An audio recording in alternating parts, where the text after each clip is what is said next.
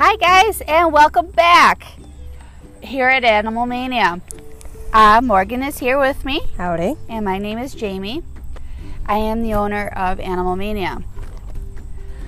This week, I thought we would do wolves and dogs since we use those animals quite frequently in our lives, and we have services that involve dogs, and we'll get into that a little bit later on. An actual scientific name for the dog is Canis lupus familiar, familiaris. Familiaris. It's a hard you. word to pronounce. and that scientifically means dog.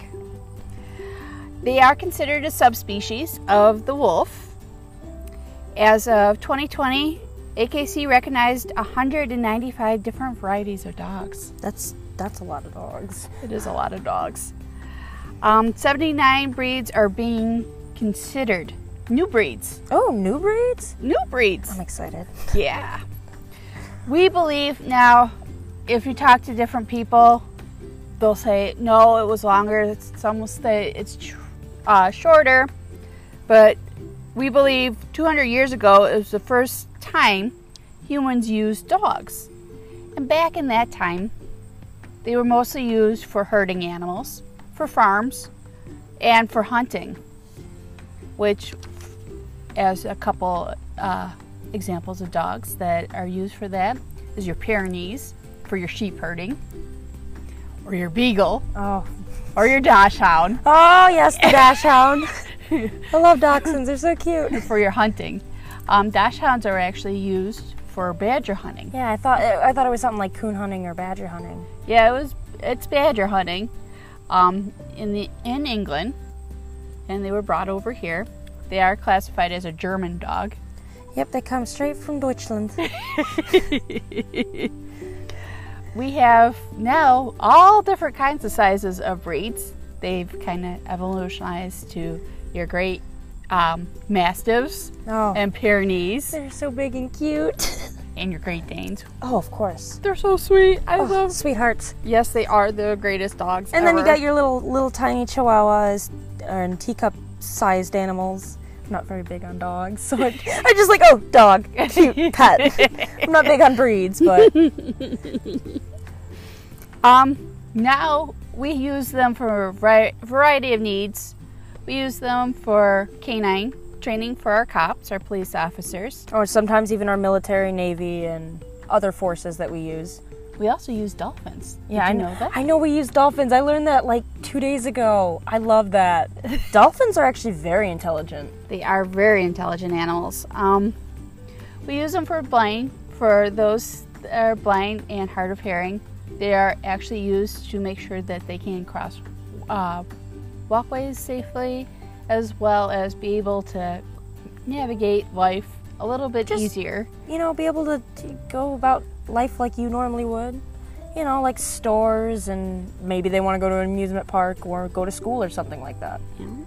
And then we have our therapy dogs. And that's getting a little blind, so to speak. We have our emotional dogs. We also have our therapy dogs that are used for those that cannot handle life whatsoever. Yep. Um, they have panic attacks to the point where they're They are like- bedridden and they're on so many medication that they just they can't function without having the support there for them. So, those that we see with these types of animals, um, you're for blind, do not pet them at all. please respect if they have uh, animal service vest on them or they have you know something that says that they're a service animal please do not pet them. This can distract them from their work or you can yourself get bit or harmed. They are made to protect their owners. That is that is their job. They don't want to bite you but if you go to go grab the leash from them or go to go you know touch their owners they're going to attack or stand their ground. It's- This is very true. We also use dogs, and this is kind of cool. I've seen it done a couple times for search and rescue. Oh, I love I love hearing the 411 stories.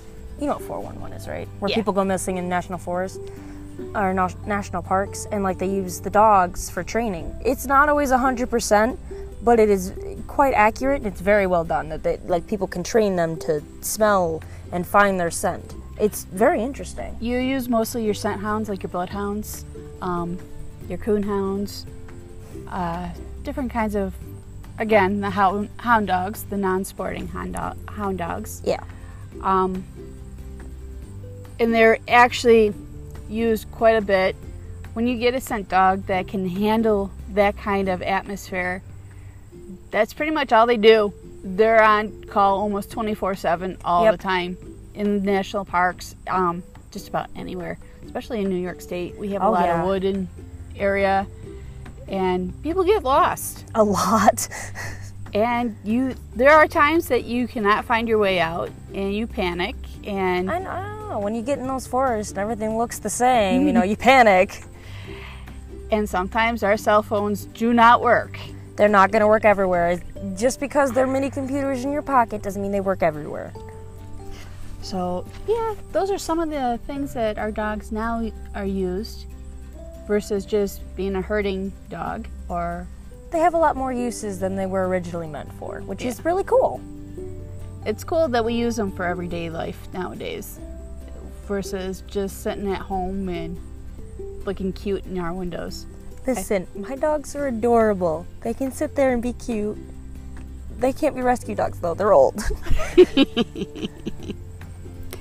Now, the biggest question that I get is um, how old should should puppies go home?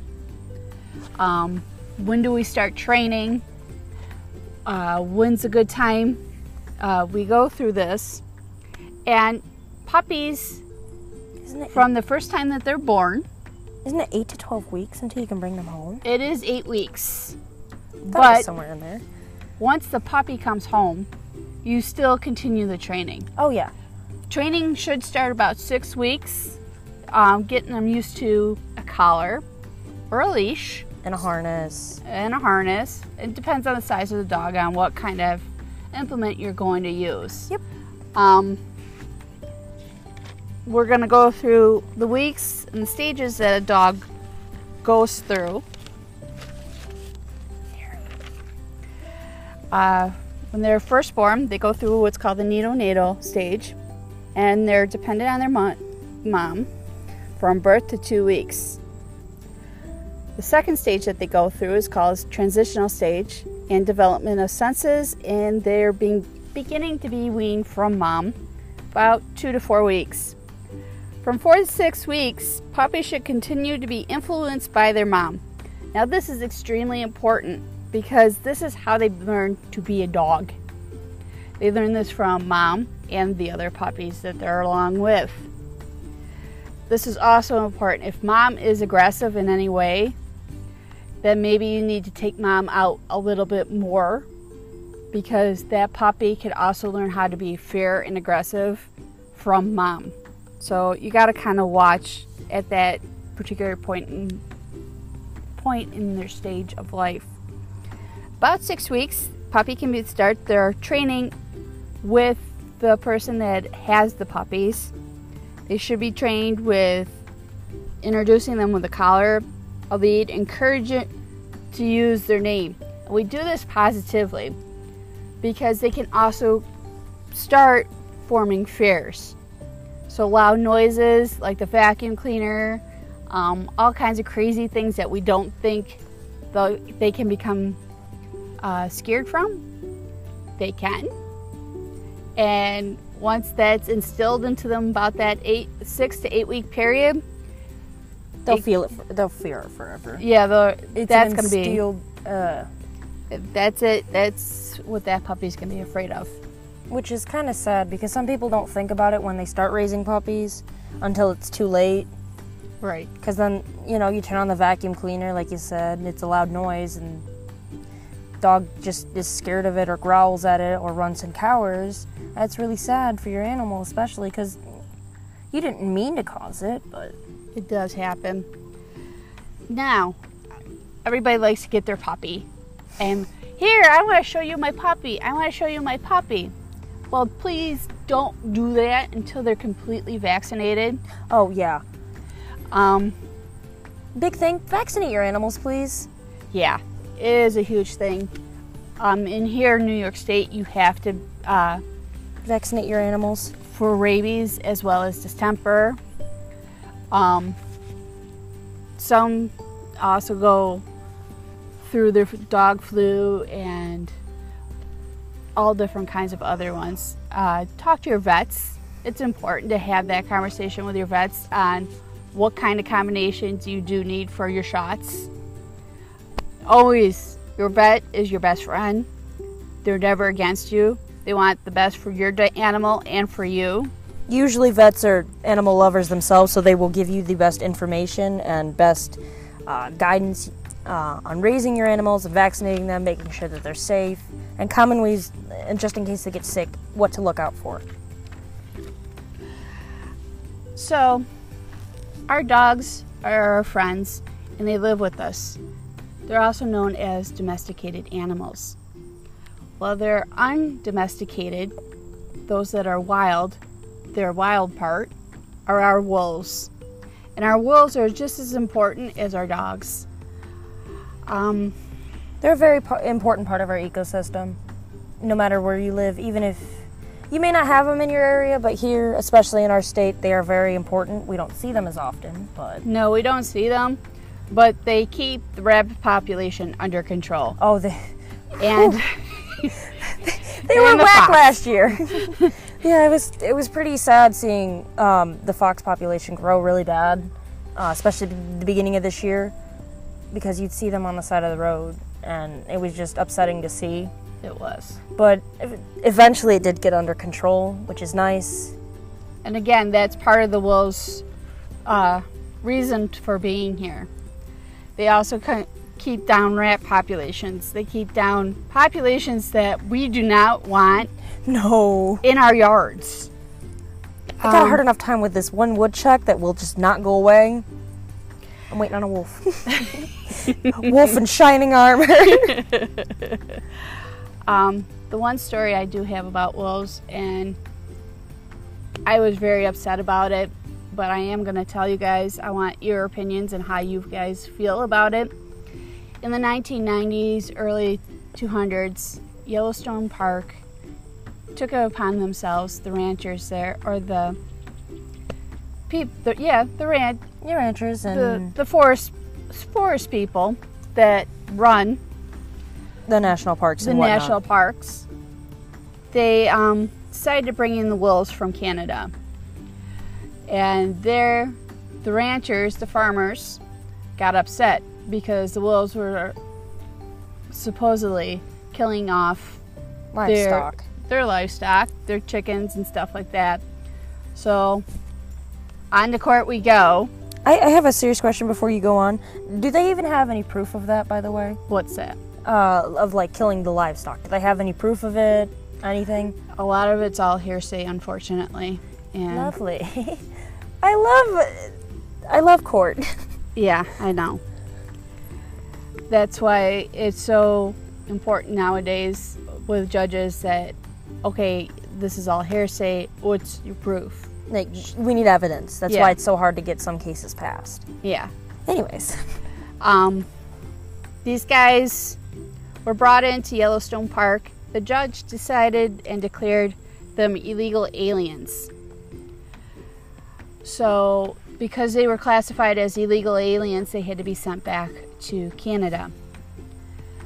However, all their pups were considered um, national or like U.S. citizens type um, of thing. American property. American property.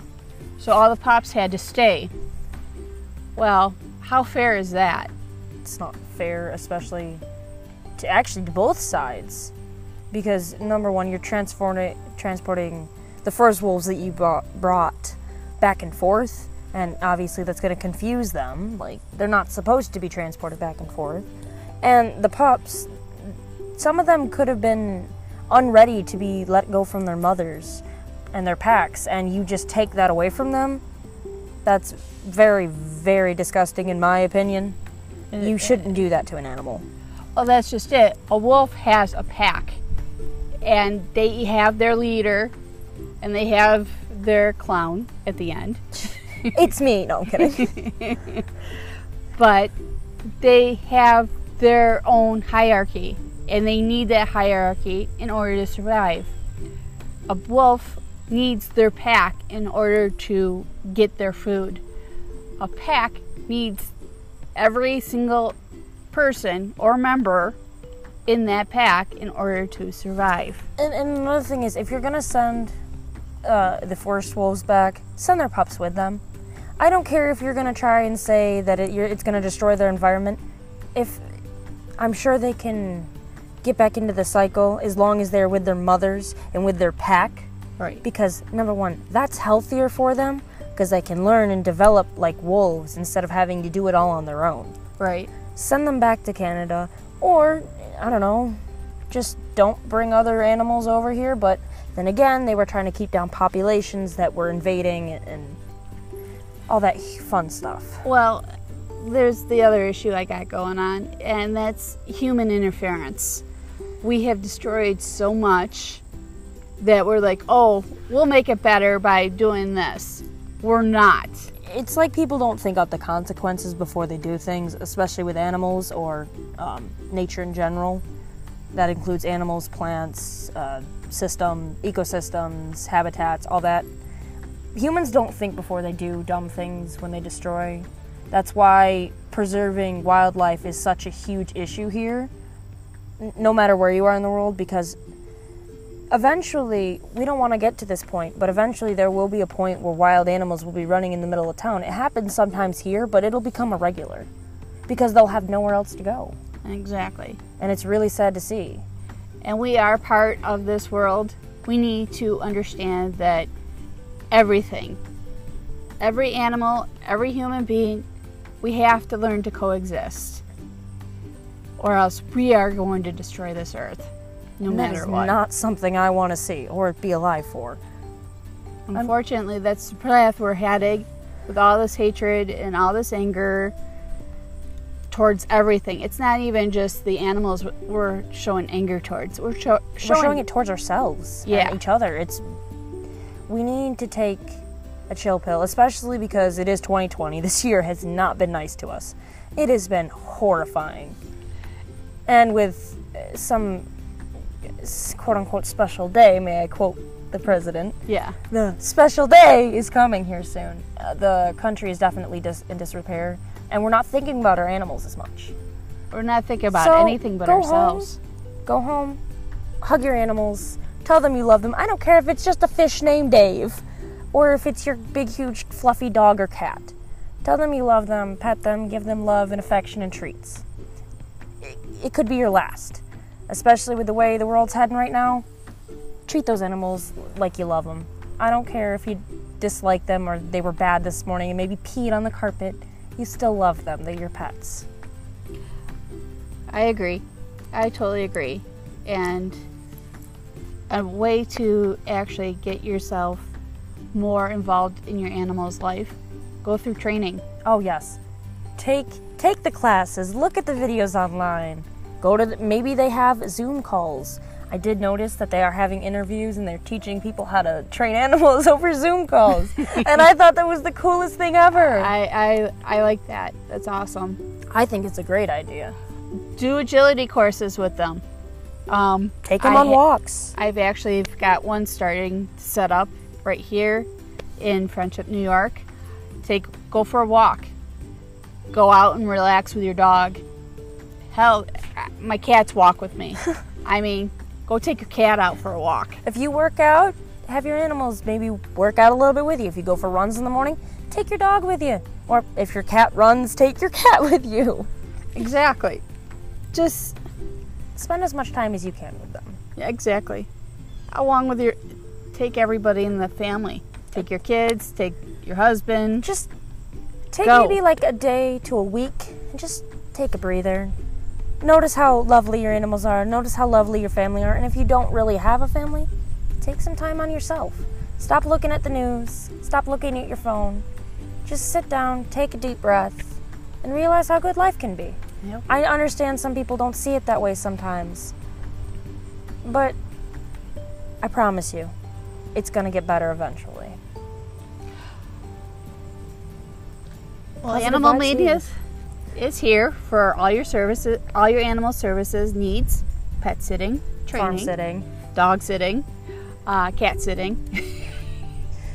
Just sitting animals, grooming, bathing, nail trims. bakery. Oh yeah, bakery. Got pupcakes now. We're Yeah. cool. So give us a shout if you need us. We're here in Friendship, New York.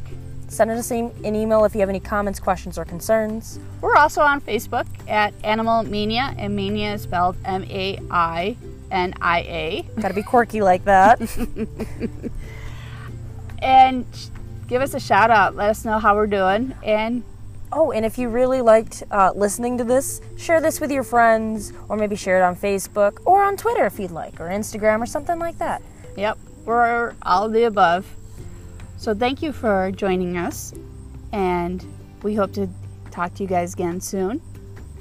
Goodbye for now. Have fun, be safe. Much Always. love sent.